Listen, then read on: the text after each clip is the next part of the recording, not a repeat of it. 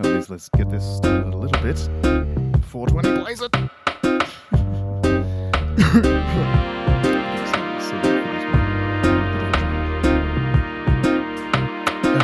Alrighty. Hello, everybody. Welcome to the Jam Room podcast. Hope you've had a great week, as always, out there. Um, it's been a big week, or it's coming up to a big week as well. Uh, here in Perth, it's uh, it's 420, guys. So some people are celebrating out there. Some people are being prudes.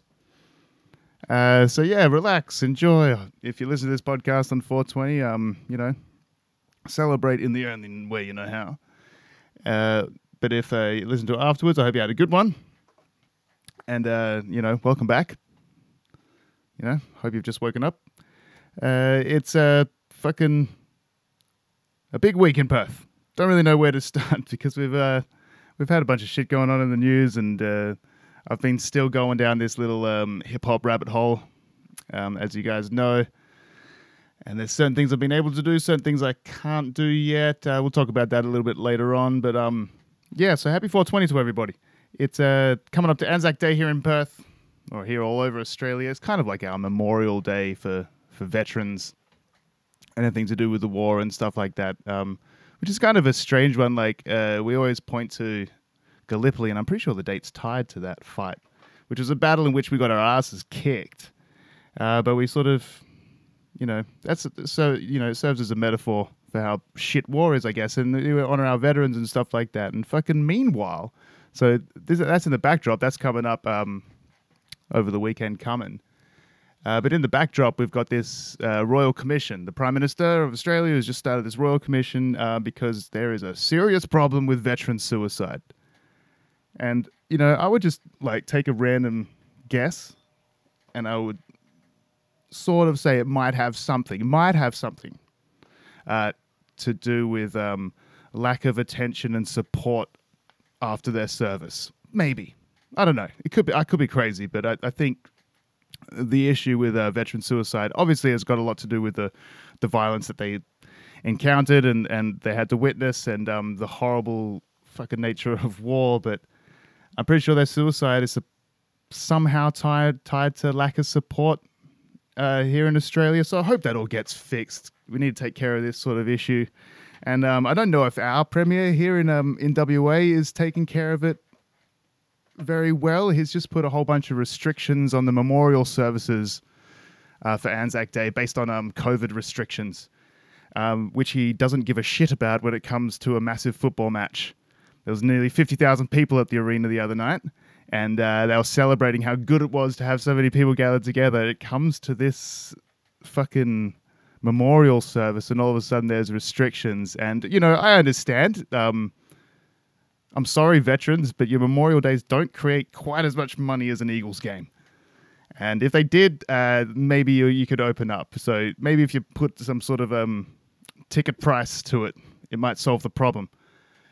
Uh, but that's just what it is. Or you know what else you could do? You could just fucking thinly veil the memorial service as some kind of protest, because then you'd be allowed to gather as many as you wanted. And um, how dare they infringing your rights like that uh, if they object?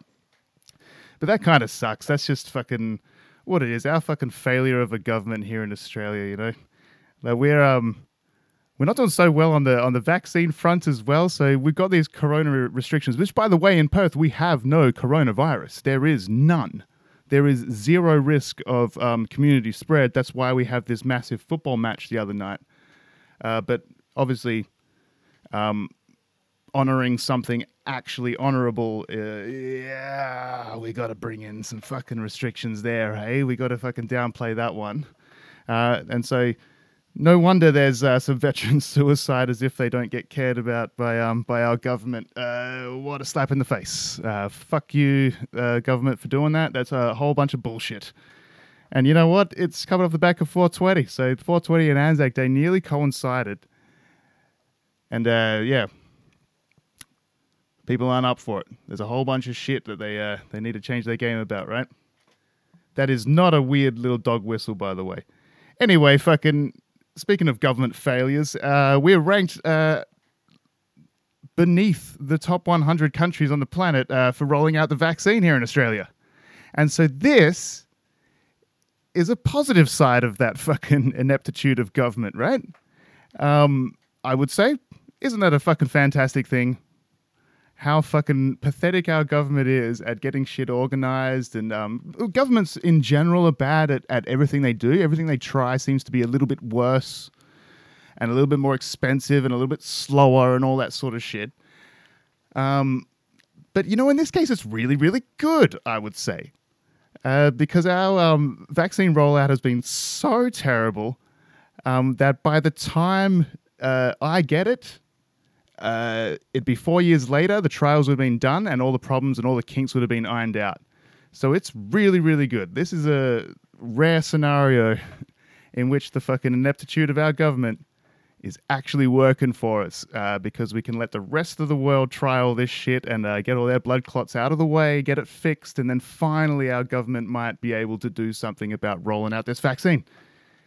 Uh, my grandparents got it, but I don't really know anybody else that's got it. And like I said, we're ranked uh, beneath the top 100 countries on the planet for their effectiveness of this vaccine rollout. So congratulations, guys! Finally. Um, our general sense of apathy that is the culture of Australia is paying off for once. And um, as if that wasn't a big enough week with, um, you know, obviously 420 and fucking uh, the Anzac Day coming up and all the bullshit of, of government. Um, more important than veterans, more important than the vaccine is the new Mortal Kombat movie also coming out this week, uh, Wednesday. I got tickets. I'm going gold class. Uh, it's uh, fucking awesome it's a nostalgia bomb for me, obviously. I mean, I couldn't, as an adult, get into a fighting movie now. I, I, like I don't get into superhero movies. I have no emotional investment. I have nothing. I'm literally only into Mortal Kombat because of the nostalgia related to it. Right?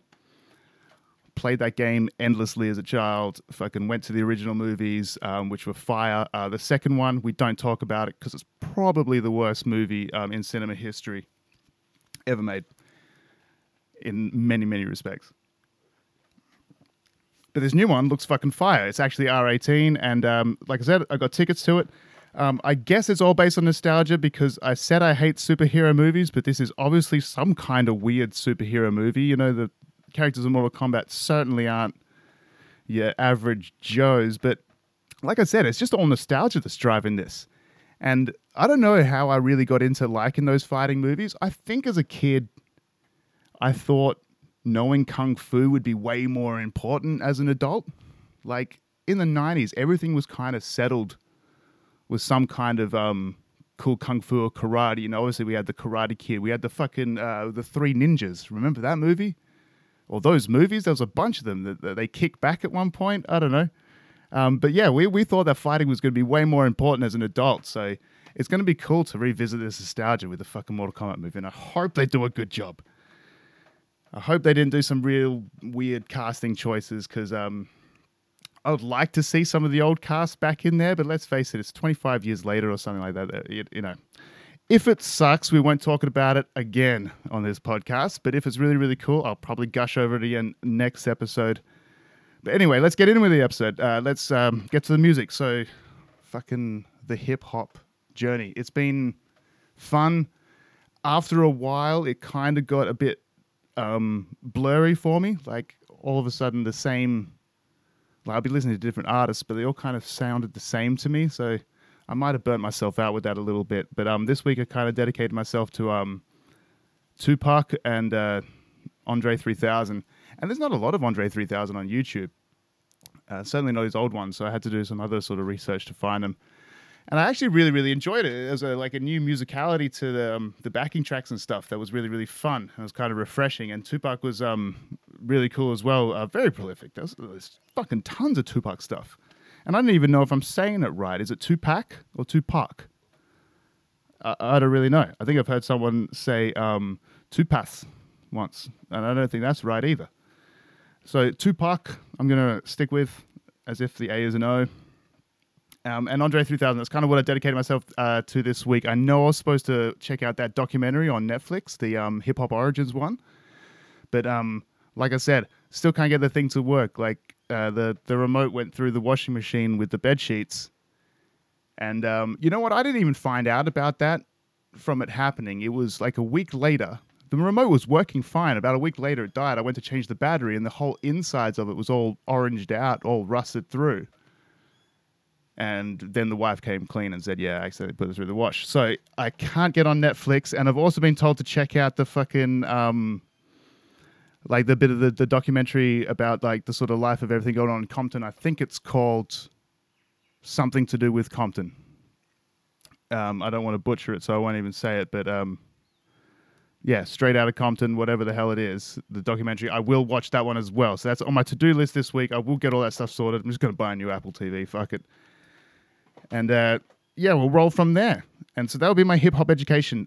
In the background, by the way, there are some other albums that I have been checking out, um, but they've all been based on the recommendations of um, of our good friend Curtis, and uh, he's been setting up a little bit of a system at his house, so hopefully he won't sound like shit next time he's on the podcast. He'll have a better mic setup. So I want to talk about these albums with him because he's been sort of going down a bit of a rabbit hole with beat making. He's bought himself some equipment and he's going to try that shit out and hopefully share it with you guys on the podcast. Um, he'll share it with me first, um, and if it's uh, any good, you guys will hear it. Otherwise, um, I might just send it right back. But either way, uh, he'll be on talking about this. He's suggested a whole bunch of albums, and they're, they're in that wheelhouse of, of beat making. So I think that might be the next rabbit hole. But I don't really want to dive in too deep until I finish this little um, hip hop education one. But guys, honestly, the hip hop one, I get burnt out. Like a couple of weeks on a topic like this, and um, yeah, I'm kind of done with it. Uh, I want to leave it for a while and see how it trickles its way back into my life, and then I do the next step of it. If you know what I mean. So if in in a couple of months I feel the itch to to re-listen to this sort of stuff, then it's actually you know gained purchase on my on my musical tastes a little bit. And I know I do have to train that a little bit, and that's what I'm trying to. So I'll stick out the rest of this week, guys, um, and then uh, we'll take a break from that and maybe go into this beat making sort of stuff because you know it is a whole bunch of people just using um, technology to cheat in one respect, but it's another uh, horizon of creativity on another respect. All right, so I am not going to make any indictments on either one of those because obviously tools are for the creator, and so it doesn't matter where the where the music comes from, whether you play a saxophone or a fucking um, keyboard, like computer keyboard. Yeah, doesn't matter. Doesn't matter. It's gonna be fun. And uh, to leave you guys this week, I've still got one of those songs that I got to show you from old jams. I can't remember where it came from. Um, do your research. Check out the old episodes, or you don't have to because I'm about to play it right now anyway. And it's uh, obviously myself on guitar, Liam on drums, came out of a jam. It's not good. It's got some bare bones to it. If you like it, or you think you could add anything to it, hit me up and I'll send you um, I'll send you the stems or the well, I can't send you them. I'll send you an MP3 and you can mix your voice over the top of it or your guitar lines or whatever the hell you want to do with it and uh, mash it up, send it back, and we'll play it on the podcast and uh, maybe lose a few more subscribers. uh, have a great week, guys. This is the Jam Room Podcast, and I'll catch you guys soon.